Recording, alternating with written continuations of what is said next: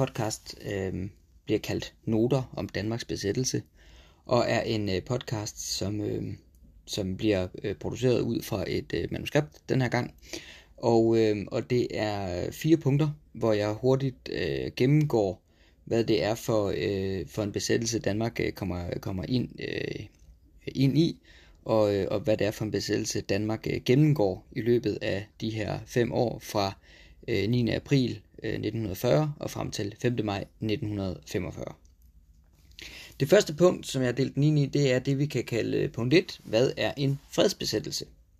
En fredsbesættelse, det er den form for besættelse, som tyskerne konsekvent kaldte Danmarks besættelse. Øh, her forstås det Øh, på den måde, at øh, tyskerne den 9. april 1940, øh, tidligt om morgenen, afleverer en note til Danmarks udenrigsminister, det er ham, der hedder P. Munk, hvor i det hed sig, at tyskerne anså besættelsen af Danmark for en fredsbesættelse, som i simpelthen gik ud på at overtage forsvaret af Danmark for at imødegå en øh, fransk-britisk invasion af Danmark, og i øvrigt også Norge, som får øh, det samme tilbud. I modsætning til, Nord, øh, til, til Danmark, så, så modsætter Norge sig tilbuddet, og, øh, og de er faktisk i krig med Tyskland frem til juni øh, 1940. Men allerede kort tid efter øh, den her note blev afleveret, så mødes øh, Stavning, øh, altså statsministeren, sammen med udenrigsminister P. Munk, kong Christian den 10. og kronprins Frederik, samt forsvarsministeren Alsing Andersen øh, og forsvarets chef general Prier. Og de diskuterede, sådan, hvilke muligheder Danmark sådan, egentlig havde for, for, at, øh, for at sætte sig til modværge. Man fandt ud af, at mulighederne for en fortsat kamp øh, ikke er særlig gode, de er relativt begrænsede, og øh, man ønsker egentlig, at yderligere tab øh, burde øh, undgås. Så derfor så kapitulerer man altså under øh, protest, og man accepterer modvilligt den her fredsbesættelse af Danmark. Det er desværre, kan man sige, først to timer senere, at øh, den her melding øh, kommer frem til de kæmpende tropper i øh, Haderslev øh, og i Sønderjylland generelt. Og derfor så er der en, en øh, desværre øh, nogle fatale situationer i den her mellemliggende periode. I alt så bliver 16 danske soldater dræbt under kampen den 9. april, og herudover så falder også et større antal tyske soldater. Der har man ikke et præcist tal, men, øh, men øh, vi kan konstatere, at det er mere end 16. Det er også noget mere end 16 formentlig. Øh, men og desværre så kan man sige, der dør også nogle enkelte civile. Øh, så der er faktisk øh, civile tab i, i løbet af, af den her øh, morgen også. Øh, formentlig øh, kun en enkelt eller to, men det vides faktisk heller ikke 100%. Øh. Men fredsbesættelsen er sådan set startskud til øh, samarbejdspolitikken, øh, som bliver ført i Danmark øh, frem til den 29. august 1943.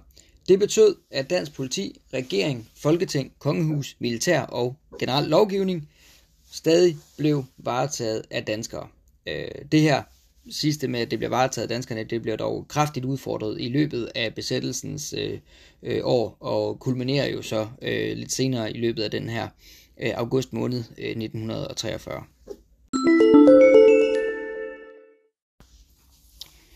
Punkt 2 kan vi så kalde, hvordan bevarer man så demokratiet?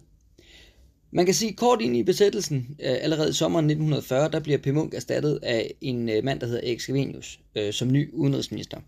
Det er blandt andet øh, på, på tysk, øh, hvad hedder det, øh, anmodning, øh, og, og det er egentlig sådan, det ofte foregår, det her med, at man ligesom har en eller anden form for, øh, for, øh, for anmodning øh, om, at man gerne vil, øh, vil have, at danskerne skal indgå øh, i nogle nye aftaler eller acceptere nogle nye krav. Og et af de her krav, det er altså, at Exvinius, han gerne må være ny udenrigsminister. Han er en meget politisk bevidst mand. Han var også udenrigsminister under 1. verdenskrig, og han, der sørgede han for, at Danmark holdt sig neutrale, og han indgik øh, i nogle øh, dialoger og nogle aftaler med både tyskerne og englænderne, englænderne og han fik ligesom accept øh, til den her øh, øh, neutralitet.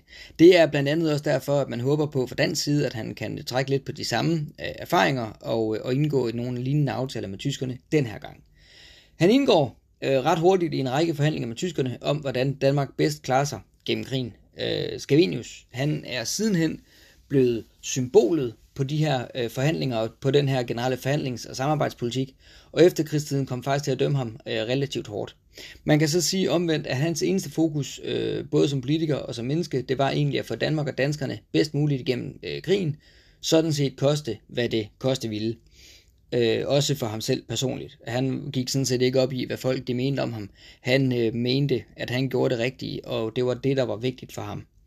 Øh, et af de her eksempler, øh, på, øh, hvordan, hvordan Danmark ligesom indgår i, i forhandlinger øh, med tyskerne, det, var, det var, at, øh, at i sommeren 1941, der tiltræder Danmark øh, det, vi kan kalde for antikominternpakten. Øh, og det gør de efter tyskernes invasion af Sovjetunionen. Antikominternpakten, det er en pagt mellem nationer, som lovede hinanden at bekæmpe kommunismen. Men i modsætning til alle de andre, der skrev under på antikominternpakten, f.eks. Øh, Rumænien, Italien, Japan, øh, Ungarn, jamen så er Danmark det eneste land, som tiltræder pakten, men som ikke officielt sender sit militær i krig på tysk side. Øh, og det er simpelthen fordi Scavenius han nægter, øh, da Hitler han kræver det af ham. Så man kan sådan sige, øh, Scavenius er formentlig også en af de få mennesker, der rent faktisk øh, turer øh, stille sig op nede i Berlin og sige nej øh, til, øh, til, til et, et krav fra Hitler. Øh, men det gjorde Scavenius. Øh, der satte han øh, foden ned, og han nægtede. Kompromiset blev så en aftale om, at danske soldater øh, kunne træde frivilligt i tysk øh, tjeneste i, den, i sådan et nyoprettet militærkorps, der blev kaldt for Frikorps Danmark. Øhm, og i løbet af krigen, så er det øh, ja, i alt cirka 6.000 danskere, der accepteres til tysk krigstjeneste øh, fra sommeren 1941 frem til 1945. Og af dem, så er der cirka 2.000 af dem, der falder, øh, falder i krigen. Og øh, Og det, øh, hvad hedder det, øh, det understreger egentlig meget godt det her, øh, den, den her forhandlingspolitik. Øh, Danmark øh, går noget af vejen for at imødekomme tyske krav, men aldrig hele vejen. Det er nok til at bevare dansk retspleje, øh, dansk demokrati intakt, men det er ikke nok til, at Danmark øh, i udlandets øjne kommer til at optræde som decideret tyskvenlig.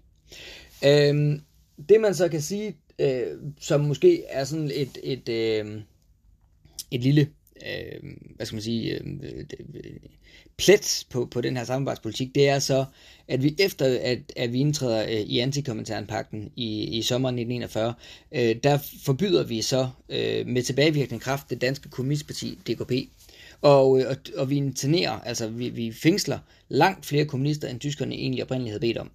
Øh, kommunistloven, øh, som den blev kaldt, øh, 1941, øh, er et, et klart øh, grundlovsbrud, fordi at det med tilbagevirkende kraft øh, ulovliggør et i øvrigt øh, demokratisk, eller jo ikke, øh, det er jo ikke et, et, et, et som sådan demokratisk parti, men det er et parti, som, som øh, var demokratisk valgt, og som var øh, demokratisk opstillet til øh, Folketinget, og i øvrigt også havde øh, tre folketingskandidater, hvor den ene af dem altså faktisk også endte med at sidde i fængsel i relativt lang tid under krigen. Øh, så, så man kan sådan sige, at det er sådan skyggesiden af den her forhandlingspolitik. Øh, det positive øh, ved forhandlingspolitikken er jo så omvendt, at Danmark på intet tidspunkt øh, kommer til at gå hele vejen, når, når, når, når tyskerne kræver forhandlinger. Øh, det er dog tæt på, øh, og det tager vi i punkt 3. Punkt 3 kan vi kalde for 29. august øh, 1943. 29. august 1943 er blevet en øh, mærkedag i dansk besættelseshistorie øh, og dansk historie generelt. Den dag er den dag, hvor Danmarks regering går af, efter at have modsat sig nye skærpede tyske krav til dansk lovgivning, herunder blandt andet som det vigtigste punkt indførsel af dødsstraf for, for sabotage, medvirken til sabotage osv. Øhm, så man kan sådan sige, hvorfor bliver det så lige august 1943? Altså man kan sådan sige, alle datoer øh, er, jo på den måde øh, tilfældige datoer. Øhm, men det bliver den 29. august 1943 øh, af flere forskellige årsager. Af de udløsende årsager, så kan man sige, jamen den udløsende, helt konkret udløsende årsag, det var øh, dødsdommen over en ung nordjysk sabotør, der hed Paul Edvin Kjær Sørensen, som blev henrettet øh, tidlig morgen øh, den 28. august 1943. Øhm, Paul Kjær Sørensen var blevet anholdt, øh, for han var simpelthen blevet taget på færre gerning øh, ude i Roldskov, hvor han var i gang med at øh, udføre øh, en våbennedkastning. Øh, eller han deltog i en våbennedkastning, for som jo også kostede en anden modstandsmand livet. Øh, de blev skudt af tyskerne. Og øh, man kan sådan sige, at øh, den her øh, øh, øh, henrettelse af den udløsende årsag, samtidig med havde der igennem august måned været voldsomme protester og strejker øh, i det meste af august måned. Øh, Øh, og det har der blandt andet været, fordi der har været en stigende øh, sabotage siden efteråret 1942, og især i foråret 1943, øh, var den her sabotage blevet mere organiseret, til trods for en dansk øh, politimæssig indsats, øh, hvor man havde gjort meget for at efterforske øh, de her sabotagehandlinger. Øh, tyskerne var derfor blevet meget mere voldsomme i deres øh, måde at opføre sig på over for den danske befolkning generelt, og den danske befolkning var også blevet meget mere provokerende over for, over for den øh, tyske værnemagt øh, generelt. Øh, tyskerne skærpede derfor kraven om dansk retspleje og havde selv ønsket at overtage behandlingen af f.eks. sabotører.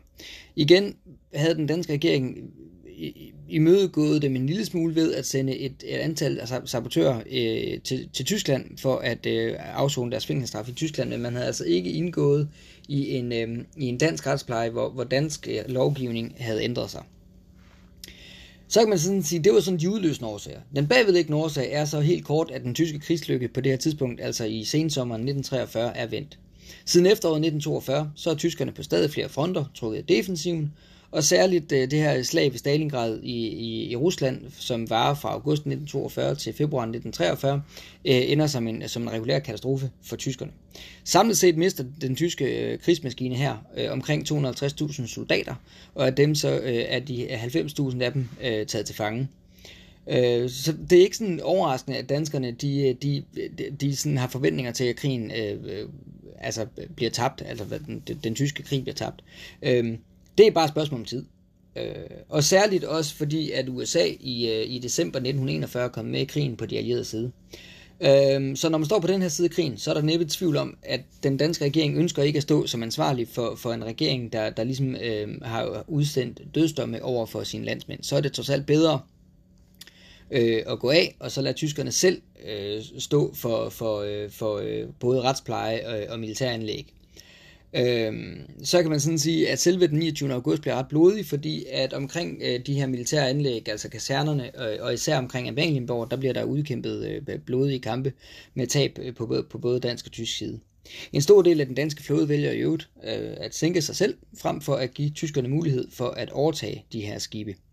Så man kan sådan sige, at, at den 29. august bliver både sådan rent konkret en, en blodig affære, men den indvarsler også en, en noget voldsommere øh, slut på, besætten, på besættelsestiden. Man kan godt sige, at at de sidste halvandet år besættelsestiden bliver lige så blodige som, som den resterende del til sammen. Og, og, og generelt så kan man sige, at selve fredsdagen omkring øh, 5. Maj, øh, 4. 5. maj 1945, det er faktisk de mest blodige dage, Danmark overhovedet oplever under besættelsen. Jeg tror, det er noget omkring med, med 1000 mennesker, der kommer til skade i løbet af, af det der øh, befrielsesdøgn. Så helt fredeligt foregår vores befrielse trods alt ikke. Øhm, og, og det bliver også indvarslet efter den 29. august 1943, fordi herefter er der dødstraf for sabotagehandlinger. Der er dødstraf for medvirken til sabotage. Der er dødstraf for at, øh, at øh, hvad hedder det, tilbageholde oplysninger, der kan føre til opklaringen af sabotage, osv. osv. osv. Der er også et stort antal danske øh, statsborgere, som bliver henrettet, og i løbet af den sidste del af krigen fra efteråret 1944 frem til befrielsen, så har vi også civile, øh, der bliver, der bliver skudt ned som sådan terrorhandlinger fra, fra tyskernes øh, side. Så alt i alt, så kan man sige, efter 29. august har vi en, en, en noget mere regulær besættelse, som, som resten af Europa også kender det, hvor, hvor der altså ikke er den her helt store øh, øh, fredelighed fra, fra tysk side. Så man kan sige, at dansk demokrati er sat ud af spil, øh, og øh, frem øh, til, øh, altså fra og med øh, 29. august 1943, så varetages de danske interesser egentlig primært af embedsmændene i ministerierne, og derfor spiller de forskellige ministerier fortsat en rolle. Det er bare ikke så meget udøvende, men mere som sådan en koordinerende øh, rolle. De fleste politikere de orienterer sig i en klart mere modstandsvenlig retning. De ved jo også godt, at der kommer en tid efter besættelsen, øhm, og, og der er en, en betydelig politisk indflydelse i det, der hedder Frihedsrådet, som jeg vender tilbage til i punkt 4.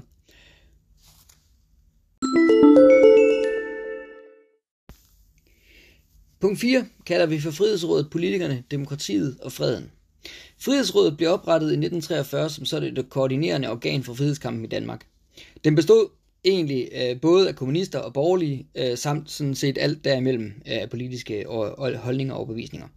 Øh, efter 29. august kom også en enkelt politiker, det er Socialdemokraten øh, Frode øh, Jacobsen, der kom med i rådet, øh, mens flere andre politikere altså bliver orienteret om rådets øh, beslutninger. Øh, Politikerne generelt ønsker en tilbagevenden til demokratiske tilstand efter freden, mens Frihedsrådet egentlig var delt i spørgsmålet, fordi at øh, blandt andet kommunisterne jo ikke ønskede en demokratisk øh, valgt regering igen, men ønskede sådan det her, øh, det her arbejder, øh, det, det, det her øh, arbejderstyre. Øh, Øh, men den generelle holdning i Frihedsrådet er egentlig, at de danske ansvarlige politikere fra øh, 9. april 1940, altså dem, der ligesom havde været i, øh, i regering øh, ved, ved besættelsen, øh, altså ikke kom i regering igen. Det ender dog med et kompromis, som jo sådan er lidt typisk for, for det, vi kan kalde den danske model, altså det her med, at man altid mødes lidt på midten og, øh, og, øh, og bliver enige om nogle ting. Frihedsrådet og politikerne enes om en samlingsregering, som skal træde i kraft øh, med det samme, at øh, besættelsen er overstået, det vil sige så snart befrielsen øh, bliver annonceret. Og den her samlingsregering skulle bestå både af modstandsfolk og politikere, som kunne træde sammen og regere landet indtil et reelt valg kunne afholdes øh, senere på, på, øh, på året. Og således ender det altså med, at politikeren Wilhelm Bull, som er socialdemokrat, og han er jo også er statsminister øh, efter Stavnings øh, død i 1942, overtager han statsministeriet, så han er faktisk, faktisk øh, statsminister fra 1942 til 1943, hvor han bliver erstattet af den førnævnte Erik Skavenius. Øhm, og Wilhelm Bull bliver altså også statsminister igen 5. maj 1945, da freden ligesom kommer tilbage til landet. Regeringen øh, sørger så for at lave en øh, lovgivning, som kan straffe forbrydelser begået under krigen, altså på tysk side, øh, men sørger samtidig for, at ingen politikere kommer til at stå foran dommer. Den eneste, man kan sådan sige, der egentlig bliver dømt, det er sådan set mere sådan ved, ved folkedomstolen, øh, hvis man kan sige det på den måde. Det er nemlig, at, at Erik Scavenius, han bliver ikke minister mere. Han, øh, han, hans politiske karriere er slut. Øh, og det ved han egentlig også godt selv. Øh, hans, øh, hans øh, forhandlingspolitik med, med tyskerne bliver der sådan lagt afstand til. Det gør der også, hvad hedder det, sådan, hvad skal man sige, Øh, Øh, sådan, øh, I eftertiden, øh, så er det lige pludselig sådan Scavenius, der mere eller mindre har stået for alle de her ting øh, selv. Det er måske nok utopisk at tro. Jeg, jeg tænker, at regeringen har været meget vidne omkring, øh, hvad Scavenius har gjort. Man har gået meget langt for at imødekomme de her tyske krav generelt. Men det er jo fint nok, at man kan give Scavenius skylden. Han er jo øh, også uden for partierne. Han er ikke længere medlem af noget parti og han har ikke nogen øh, politiske ambitioner, og han er sådan set også mand nok til at, at tage ansvaret på sig, og så sige, okay, men så, så er det mig, der ligesom øh, bare er, er, er, er skurken, og, og det har han det egentlig øh, helt fint med i eftertiden.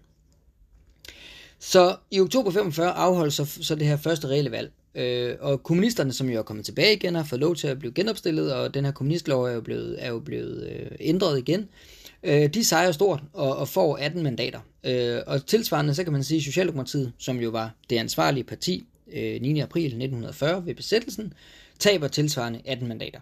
Venstre øh, ender faktisk med at blive valgets vinder og indtager statsministeriet under ham, der hedder Knud Christensen.